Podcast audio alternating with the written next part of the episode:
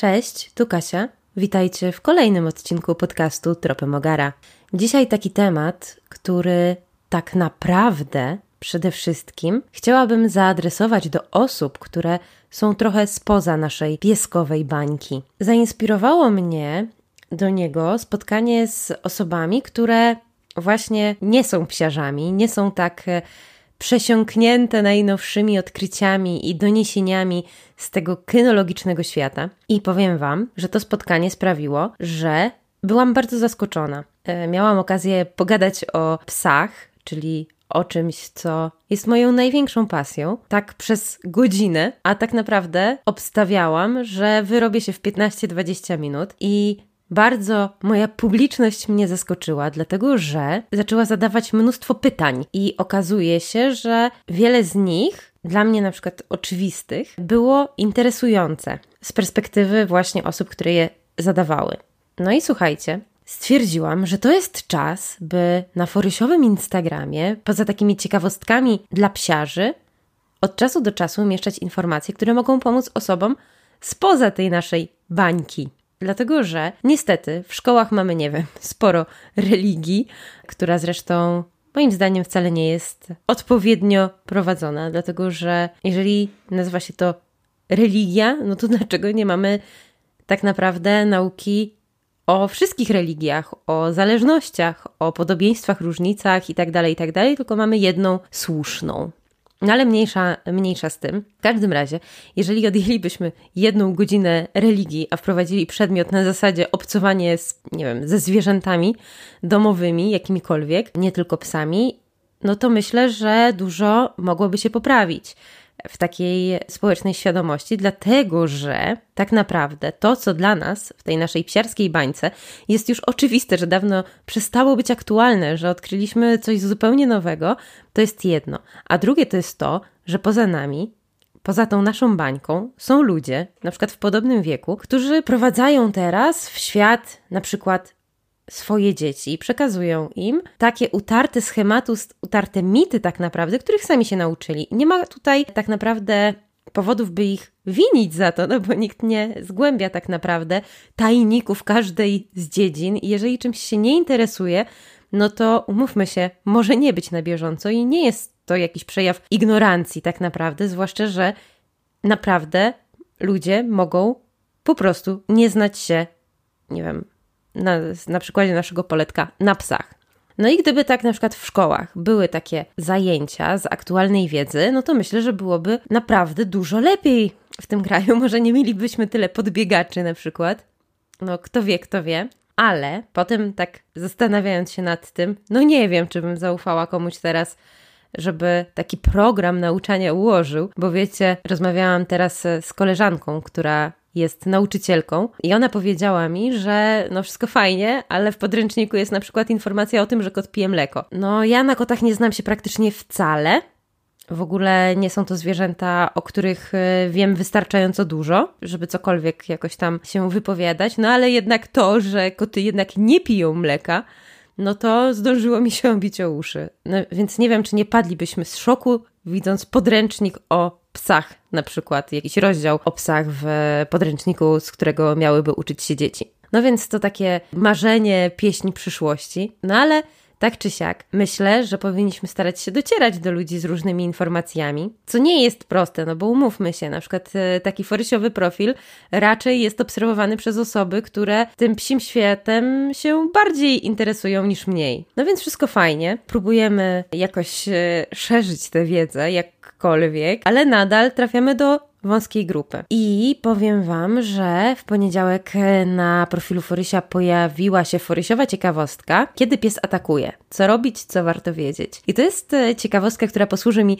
za notatki do dzisiejszego odcinka, bo chciałabym parę rzeczy rozwinąć, bo po komentarzach widzę, że niektóre zostały przeoczone. Myślę, że to kwestia tego, że sporo tekstu momentami nawaliłam na grafiki, albo nie wyłuszczyłam wystarczająco dobrze tego, co chciałam tak naprawdę udowodnić i podkreślić. No ale mniejsza z tym. Zachęcam Was, e, żebyście ewentualnymi przemyśleniami po, po, e, po przesłuchaniu tego odcinka podzielili się ze mną właśnie w forysiowej ciekawostce. Ja ją konkretną podlinkuję w opisie tego odcinka. Także tak, dlaczego właśnie ten temat? Otóż to, co zrobić, jeśli zaatakuje nas pies, było właśnie takim żywym tematem tej dyskusji, która mnie zainspirowała do podjęcia tego tematu, dlatego że ludzie nie wiedzą tak naprawdę. Ludzie nie znają na dobrą sprawę sygnałów, które wysyłają nam psy, albo czasami je lekceważą, też zwyczajnie z niewiedzy. No bo kiedy pies zaczyna już warczeć, no to możemy stwierdzić, że jest to ostrzeżenie. Ale tak naprawdę pies już wcześniej wysyła dużo bardziej subtelne sygnały, jak, nie wiem, oblizywanie pyska, jak odwracanie głowy, jak ziewanie na przykład też, tak? Są takie, są takie sygnały które mogłyby zasugerować nam, że no nie jest do końca zadowolony z sytuacji, w jakiej się znalazł. No i kiedy takie sygnały ignorujemy, no to później możemy się srogo zaskoczyć, że pies nas na przykład zaatakował. W dzisiejszym odcinku chciałabym podywagować nad tym, czy rasa psa ma znaczenie w określaniu prawdopodobieństwa, czy będzie on skłonny nas zaatakować. I chcę pogadać o tym, że moim zdaniem wszystko zaczyna się i kończy na ludziach. I zarówno na opiekunach konkretnych psów, jak i na ofiarach pogryzień. Na tym, że często nie potrafimy prawidłowo zinterpretować sygnałów wysyłanych przez psy. Traktujemy psy jak ludzi w futerku, nie zważając na to, że one inaczej odbierają świat. I to my powinniśmy nauczyć się ich języka. I tak naprawdę mam nadzieję, że nigdy nie przydadzą nam wszystkim tutaj zgromadzonym się te informacje o tym, co robić, gdy atakuje nas pies. Jednak Przezorny zawsze ubezpieczony. Dlatego dziś ten odcinek, a w galerii w Forsiowej Ciekawostce znalazła się grafika z krótką instrukcją, którą tutaj postaram się rozwinąć. I tak jak wspominałam, zachęcam do podzielenia się zarówno odcinkiem, jak i postem, nie tylko z tymi, którzy już tkwią w naszej e, psiej bańce, a przede wszystkim z osobami, które z psami obcują okazjonalnie. Bo wbrew pozorom, to co my dobrze wiemy i wydaje nam się oczywiste, poza naszą społecznością okazuje się wcale oczywistym nie być. Co warto podkreślić, to to, że psy najczęściej atakują ze strachu, z takiego braku pewności siebie, z braku możliwości przewidzenia naszego zachowania. I co gorsza, nasze intuicyjne, ludzkie zachowania mogą być przez e, te psy odczytywane jako prowokacja. No i trzeba się zastanowić, co w sytuacji zagrożenia robić. Powiem Wam szczerze, że ja przygotowując i post, i ten odcinek, zaczęłam sobie grzebać też w internecie, co jest aktualnie polecane, właśnie w takiej sytuacji, gdy może dojść do konfrontacji na linii człowiek-pies, bo atak na psa to już jest zupełnie inna sprawa. Tutaj raczej chciałabym pogadać o takiej sytuacji, kiedy idziemy sobie na przykład bez naszego psa i to my możemy potencjalnie stać się ofiarą pokąsania. Przede wszystkim myślę, że właśnie najważniejsze jest to, żeby nie lekceważyć sygnałów, bo ludzie nie zawsze poprawnie je odczytują i myślę, że znamiennym jest, że ofiarami pogryzień najczęściej są dzieci. Dlaczego? Dlatego, że zarówno one, jak i dorośli właśnie te subtelne sygnały stresu u psów potrafią ignorować. Dzieci testują granice, sprawdzają, uczą się tak naprawdę, a jeżeli nie są pod e, kontrolą rodziców, którzy w mądry sposób tłumaczą, że nie wolno pieska ciągnąć za ogon, albo go jakoś, nie wiem, przytulać, kiedy on chce odejść, albo że trzeba dać mu przestrzeń, że nie zawsze chce być głaskany i tak dalej, i tak dalej, no to jeżeli rodzice nie pilnują tej relacji dziecka z psem, no to może skończyć się ona tragedią. Jeżeli chodzi o ataki małych piesków, no to już totalnie są lekceważone, dlatego że no mały piesek nie zrobi dużej krzywdy dorosłemu, ale dziecku już może zrobić krzywdę, więc Myślę, że to jest, e, to jest ważne i właśnie takie warknięcie czy kłapnięcie zębami tak naprawdę jest poprzedzone szeregiem bardziej subtelnych e, próśb o zaprzestanie jakiegoś zachowania. Tutaj podkreślę to, że dla mnie bardzo ważne jest to, żeby właśnie te relacje psa i dziecka zawsze były pod nadzorem rodzica. Nieważne, czy to jest duży czy mały pies, tylko rodzica czy opiekuna. Eee, nieważne, jaka jest właśnie wielkość tego psa, dlatego że człowiek dorosły ma obowiązek zapewnić komfort zarówno dziecku, jak i psu ma obowiązek zapewnić bezpieczeństwo zarówno dziecku, jak i psu. Tutaj na przykładzie takiego swojego e, codziennego życia. Powiem, że Foryś na przykład nie ma za dużo kontaktu z dziećmi. E, zazwyczaj, e, jeżeli, to, jeżeli już do niego dochodzi, to są to dzieci mojego brata i nie wyobrażam sobie zostawić ich na przykład samych z Forysiem w pokoju, na przykład osobnym. I nie obawiam się tak naprawdę o atak Forysia jakiś szczególny, bo też te dzieciaki doskonale wiedzą, jak powinny się zachowywać w stosunku do psa i naprawdę biorą to sobie do serca, chociaż wiadomo, tutaj ani psom, ani dzieciom ufać w 100% nie wolno i tak naprawdę zawsze, zawsze te kontakty są pod kontrolą. I Tutaj nawet nie chodzi o jakiś atak, ale wiecie, no Forrest to jest duży pies, 34 kilo. On może skoczyć, może przewrócić, może zadrapać, może wystraszyć, więc yy, najlepiej trzymać zawsze rękę na pulsie. Jeżeli chodzi o takie przykłady sygnałów będących prośbą o na przykład odsunięcie się czy zaprzestanie jakiegoś zachowania, to mogłabym wymienić na przykład odwracanie przez psa głowy, dyszenie, oblizywanie pyska, ziewanie, szybkie merdanie ogonem, takie na, naprężone i polizanie na przykład po twarzy, bo czasami się tak cieszymy, że tu pies nam daje buziaczki i czasem faktycznie tak jest, ale często to polizanie oznacza odsuń się, chcę zwiększyć dystans. E, nawet jeżeli obserwujemy na przykład dwa psy, e, to też możemy zauważyć, że takie polizanie się po pysku e, może, może właśnie oznaczać nie tyle przejaw sympatii, co chęć przegonienia jednego e, psa przez drugiego z danego miejsca. Takie zachowanie obserwuję czasem w relacji Forysia i Luny, bo Forys jest taki trochę złośliwiec i czasami jak Luna się gdzieś położy, a Forys się na to miejsce czai, no to właśnie potrafi przyjść i zacząć ją lizać, albo, albo gdy chce po prostu jakoś ją tam zachęcić, żeby się ruszyła, po prostu z nim pobawiła i tak dalej, to też to robi, czyli tak naprawdę wpływa tym zachowaniem, tym sygnałem na jej zachowanie. I pies komunikuje się w znany sobie sposób, tak naprawdę, więc trudno oczekiwać od niego, żeby zaczął się z nami komunikować po naszemu, po ludzku. Tylko to my, jako ludzie, którzy zapraszają psy do swego życia, powinniśmy potrafić te sygnały wyłapać i poprawnie zinterpretować. Bo też co ważne, wiecie, życie z psem to nie matematyka. Tutaj nie ma takiego jednego matematycznego wzoru, w którym zawsze coś oznacza określoną rzecz. Każdy pies jest indywidualnym przypadkiem, osobną jednostką, to tak jak z ludźmi, i może u niego coś oznaczać coś zupełnie innego niż w tym takim ogólnym schemacie, albo niektóre zachowania może przejawiać z powodu różnych sytuacji. Więc to zawsze też miejmy z tyłu głowy, no ale nie oznacza to, że nie powinniśmy poznać takich podstaw, podstaw, podstawowych e, założeń, które na pewno pomogą nam w tym, by odnaleźć się w tym trudnym, psioludzko-komunikacyjnym świecie. Ale co zrobić, gdy już atakuje nas pies? Kiedy już e, jesteśmy w takiej sytuacji, że on za chwilę może się na nas po prostu rzucić? Jako ludzie mamy tendencję do zachowań, które zupełnie przez przypadek psy prowokują, bo w ich języku oznaczają coś zupełnie innego mam takie pięć punktów, które powinniśmy wziąć pod uwagę i do których powinniśmy się zastosować, kiedy znaleźliśmy się w sytuacji, w której pies może nas zaatakować. Po pierwsze, stań, nie uciekaj. Przeczytałam takie zabawne moim zdaniem e, zdanie w wywiadzie z Michałem Dąbrowskim na kobietaonet.pl. To zdanie uzasadnia, dlaczego mamy nie uciekać. Przeczytam wam je. Pies ma cztery nogi, a my dwie i możemy nie zdążyć. I to jest, no, co by nie mówić, prawda? Raczej, jeżeli jakiś pies się tam rozwścieczy i chce nas zaatakować, no to ucieczka nie jest e, najmądrzejszym rozwiązaniem, ale tak naprawdę, poza tym, że mamy mniej nóg, i prawdopodobnie jesteśmy po prostu wolniejsi od psa, no to przede wszystkim nie ryzykujmy rozbudzenia instynktu pogoni i złapania ofiary.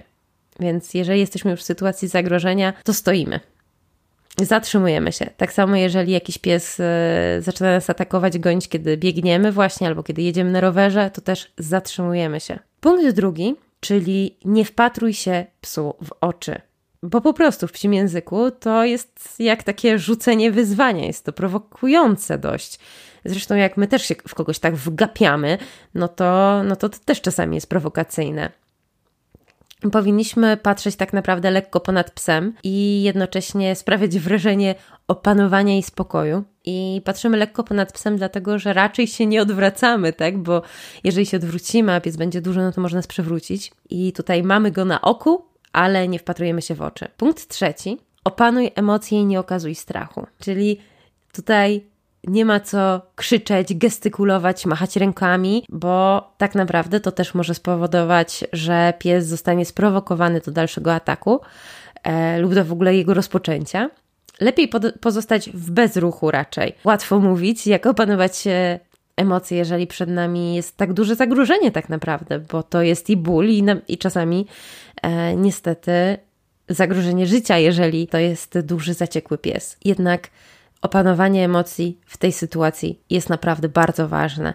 Ważne jest e, też dlatego, że poza tym, że strach widać, to jeszcze go też czuć, więc, więc musimy minimalizować ryzyko. Punkt czwarty. Przyjmij odpowiednią pozycję względem psa. Jaka to jest odpowiednia pozycja? Tutaj korzystałam tak naprawdę z porad e, na stronie Komendy Stołecznej Policji i właśnie z tego wywiadu z Michałem Dąbrowskim, o którym wspomniałam. I tutaj w wywiadzie pada, żeby stanąć e, na wprost do psa lub tam lekko bokiem. I ja się przychylam właśnie do tej wersji z bokiem. E, ona jest też chyba właśnie na stronie policji. Nie jestem pewna, czy była w tym, w tym wywiadzie wskazana. W każdym razie Moim zdaniem stawanie tak zupełnie frontalnie do psa też może być prowokujące, więc ja bym tutaj postawiła na lekki skos i oczywiście lekko ugięte nogi. Chodzi o to, żeby e, mieć naprawdę stabilną pozycję, dlatego że jeżeli pies na nas skoczy, no to może nas przewrócić, jeżeli jest duży, więc, e, więc im bardziej stabilnie stoimy, tym lepiej. No i tutaj się nie odwracamy właśnie, żeby nas nie przewrócił. Ręce układamy mm, wzdłuż ciała, możemy je tak lekko od korpusu odsunąć, e, tym samym nieco zwiększając swoją powierzchnię i wydając się większym potencjalnym przeciwnikiem. I w ten sposób zwiększamy szanse na to, że e, zniechęcimy psa do ataku. Jeżeli jednak wszystko zawiedzie, nie ma tutaj osoby, która natychmiast złapie tego psa swojego, bo na przykład wybiegł na nas gdzieś e, z jakiejś posesji, no cokolwiek. Jeżeli już wszystko zawiodło i tak naprawdę pies nas przewrócił, zaatakował i już przewrócił, no to przybieramy pozycję żółwia. Ona jest dosyć popularna, możecie sobie wpisać w e, internecie, jak ona wygląda, jak ją najlepiej przyjąć, ale postaram się e, ją też e, troszeczkę opisać. Chodzi o to, żeby osłonić te najważniejsze części ciała oraz twarz, uszy, czyli te części, za które psu jest łatwo nas chwycić. Czyli kulimy się, splatamy dłonie w taki koszyczek, e, ale z palcami do wewnątrz, chowamy też kciuki i tak splecione ręce zakładamy za głowę, e, osłaniając tutaj swój kark dłońmi oraz e, rękami dalej osłaniamy uszy. No i oczywiście się właśnie kulimy, chowając mm, brzuch. Mam nadzieję, że nigdy nie będziemy musieli takiej pozycji przyjmować, bo to jest tak sądzę, bardzo traumatyczne przeżycie, ale warto jednak ją sobie przećwiczyć, czy potrafimy ją przyjąć. No i słuchajcie, tutaj chciałabym przejść do takiego zagadnienia jak pogryzienia w mediach, bo kurczę, żyjemy w świecie clickbaitów i zawsze przekaz w mediach konstruowany jest tak, żeby się właśnie klikał. E, a mocny temat to jest połowa sukcesu. I kiedy dochodzi do pogryzienia człowieka, nie wiem, przez jamnika, jorka, nie wiem, chihuahua, no to media raczej się o tym nie rozpisują, umówmy się. Ale kiedy e, dochodzi do pogryzienia przez dużego, groźniejszego albo po prostu groźnego psa, no to media zalewa fala informacji na ten temat. No i wiecie, dziennikarze w tej sytuacji zazwyczaj nie skupiają się mocno na zachowaniu człowieka, nie analizują, co się wydarzyło przed, e, co, czy coś mogło rzeczywiście sprowokować tego psa. No, zastanawiają się ewentualnie, w jakich warunkach bytuje na co dzień, ale nie wnikają na przykład w to, co dokładnie zrobiła ofiara, czy pies wcześniej właśnie odwracał głowę, czy, e, czy się oblizywał, czy próbował na przykład dystansować swoją ofiarę w jakiś sposób. Tutaj tak naprawdę dziennikarze przede wszystkim skupiają się na tym, jakiej rasy jest sprawca pogryzienia. I co ciekawe, właśnie, e, jeśli pogryzł Amstaff, czy Rottweiler, czy Doberman, no to zazwyczaj przeczytamy o tym e, już w tytule artykułu. E, jeżeli pogryzł e, na przykład mieszaniec, owczarek e, czy labrador, no to często on zostanie nazwany po prostu psem. I czasem w treści odkryjemy jego rasę, ale ona nie ma większego znaczenia ani dla artykułu, ani de facto dla nas. Co ciekawe. Ale te przekazy medialne i to, jak one są konstruowane, mm, tworzą ogólne przeświadczenie właśnie o agresywnych rasach. E, później e, te agresywne rasy są jak gdyby motywowane jeszcze szeregiem dowodów anegdotycznych. No i co się dzieje? No w społeczeństwie po prostu zaczyna rosnąć strach ukierunkowany na konkretne typy psów. I dlaczego to jest złe i dlaczego ja się temu sprzeciwiam i dlaczego chciałabym, żeby to wybrzmiało. Bo to zwyczajnie usypia czujność wobec innych typów psów i nadal nie edukuje ludzi o tym, jak się zachowywać wobec zwierząt i co może prowadzić do tragedii. I tak, przez tego typu e, konstruowane przekazy medialne, ludzie na przykład zostawiają dzieci z psami bez nadzoru, bo przecież to słodki biszkopcik, który przecież jest no psem dla dzieci, no bo no przecież wiadomo, że lapki są dla dzieci. Oczywiście żartuje, a raczej nie żartuje, a ironizuje. Ludzie wciąż nie interpretują poprawnie psich sygnałów, bo się skupiają na tym, że tutaj Amstaff czy jakiś inny tego typu pies właśnie pogryzł i to jest wina po prostu tego psa i tej rasy i koniec, bo, bo to są psy agresywne. A co ciekawe, nie wiem czy wiecie, ale te straszne Amstaffy i Rottweilery wcale nie przodują w statystykach pokąsań. Ale czy te statystyki są miarodajne? No może niekoniecznie.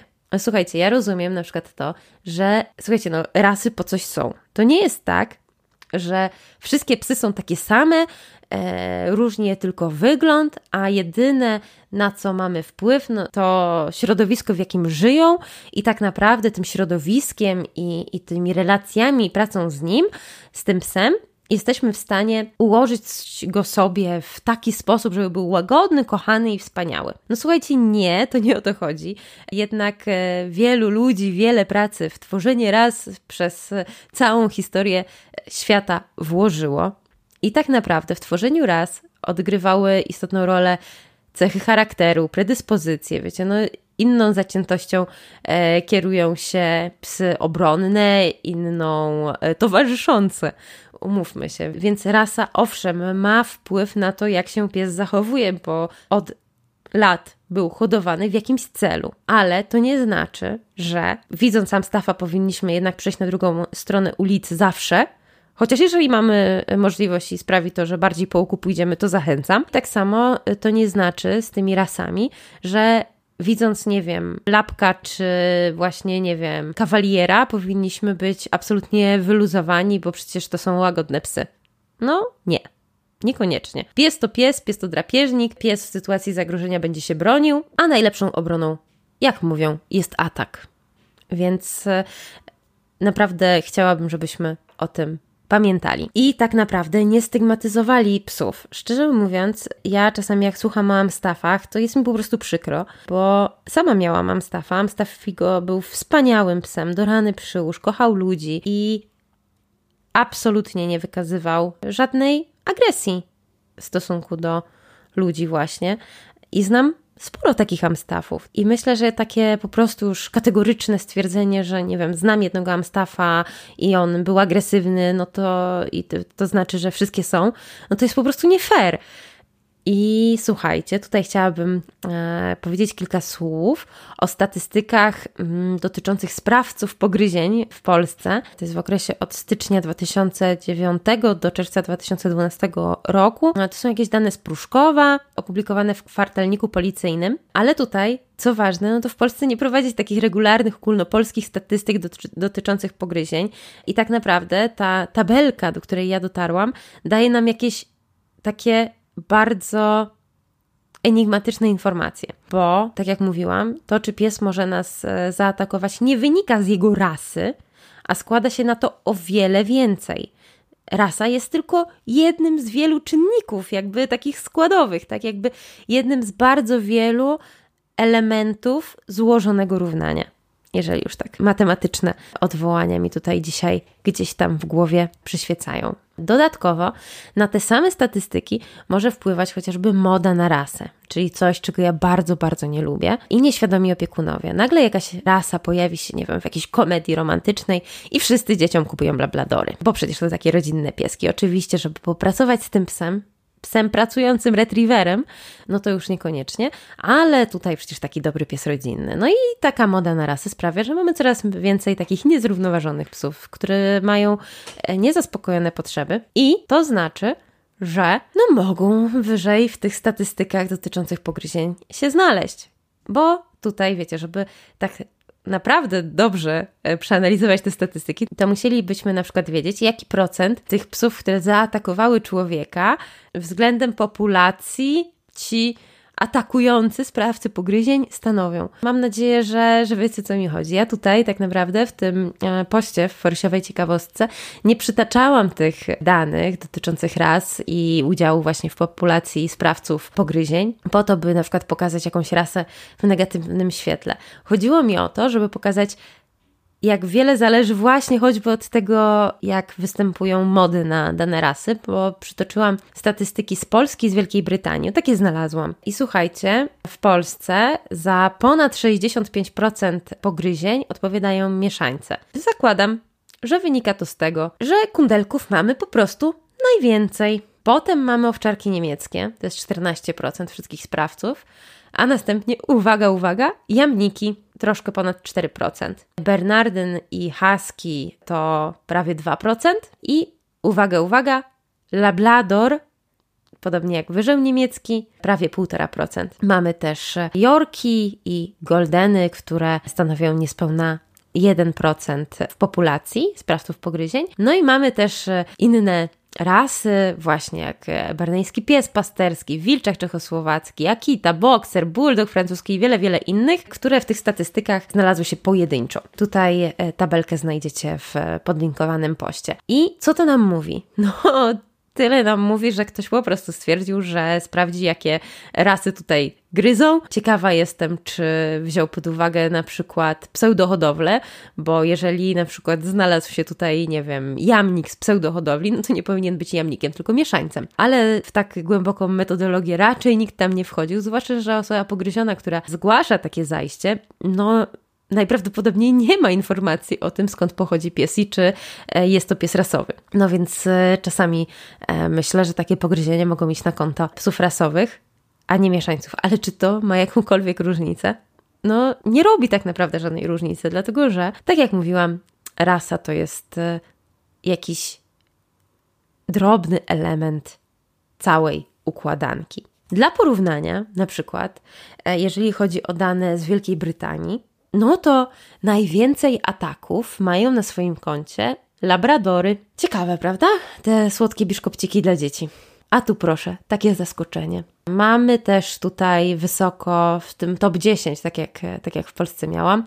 No to mamy tutaj jeszcze koker spaniela, spaniela angielskiego, też owczarka niemieckiego, Mamy też mopsa w takiej nawet całkiem dużej liczbie ataków, bo ponad 7,5 tysiąca. Mamy Golden Retrievera, mamy Border Terriera, mamy Stafika, Kawaliera, który podobno pozbawiony jest jakiejkolwiek agresji, czy Schnaucera miniaturowego. I tutaj w tych, w tych badaniach z Wielkiej Brytanii w ogóle statystyki nie uwzględniają mieszańców. No ale właśnie rzecz w tym, że w pogryzieniach i agresji nie chodzi o rasę psa. Znowu to powtarzam, bo te top 10 różni się w zależności od kraju, liczby przedstawicieli danej rasy i od e, właśnie koszmarnego zjawiska, czyli mody na rasę. Czyli na przykład możemy wywnioskować, że u nas e, jeszcze przynajmniej wtedy, kiedy były prowadzone badania, bardziej popularny był owczarek niemiecki od labradora, a w Anglii w tym momencie Labradory są super popularne na przykład, tak? Czy były w 2017 roku, bo e, z tego roku znalazłam tabelkę. I Dlatego chciałabym zaapelować, żebyśmy nie bali się psów tylko dlatego, że są przedstawicielami konkretnej rasy. Z tego samego powodu nie lekceważmy sygnałów tych psów, które jawią nam się jako anioły w futerkach. Bo tak naprawdę właśnie świadomość opiekunów, potrzeby psa i ich, i ich zaspokajanie, zrozumienie sygnałów, okoliczności, sposób takiego prowadzenia psa geny i wiele, wiele innych powinno być przed rasą, moim zdaniem, gdy próbujemy sklasyfikować e, jakość psa i ułatwić sobie życie schematami. Czyli tak, rasa na pewno ma jakiś wpływ, e, a przynajmniej pozwala nam w jakiś sposób przewidzieć zachowania danego psa, ale to nie ona determinuje, czy ten pies nas zaatakuje, czy nie. I bardzo ważne jest dla mnie to, że takie powtarzanie właśnie tych takich różnych utartych schematów z mediów, no bo przecież o tym się pisze, no to dlaczego się nie pisze o innych psach? E, mam nadzieję, że, że na te pytania odpowiedziałam już e, podczas swojego odcinka. I nie ma co popadać w panikę na widok psów, które media wykorzystują dla klikalności swoich treści, i tak samo nie można lekceważyć sygnałów wysyłanych przez psy, które jawią nam się jako łagodne oazy spokoju. Myślę, że to jest e, bardzo, bardzo ważne. Powinniśmy zawsze mieć to z tyłu głowy. Ale to, co jest e, e, moim zdaniem clue tego odcinka, no to jest właśnie to, co robić, gdy atakuje nas pies. To jest super ważne, żebyśmy pamiętali. Dlatego szybko przypomnę, już bez rozwijania. Po pierwsze, stań, nie uciekaj. Po drugie, nie wpatruj się psu w oczy. Po trzecie, opanuj emocje i nie okazuj strachu. Po czwarte, przyjmij odpowiednią pozycję względem psa. I po piąte, a gdy wszystko zawiodło, przyjmij pozycję żółwia. I warto jest, żeby każdy z Was tutaj, mnie słuchających, e, sobie tę pozycję przećwiczył. Bo niestety wszystko zaczyna i kończy się na ludziach. Mamy też sporo nieodpowiedzialnych opiekunów, którzy puszczają swoje psy luzem lub bez żadnego nadzoru, i może my kiedyś tak naprawdę być w nieprzyjemnej sytuacji, na którą przynajmniej tak teoretycznie warto być gotowym. Chętnie bym posłuchała Waszych e, spostrzeżeń e, na poruszony dzisiaj temat.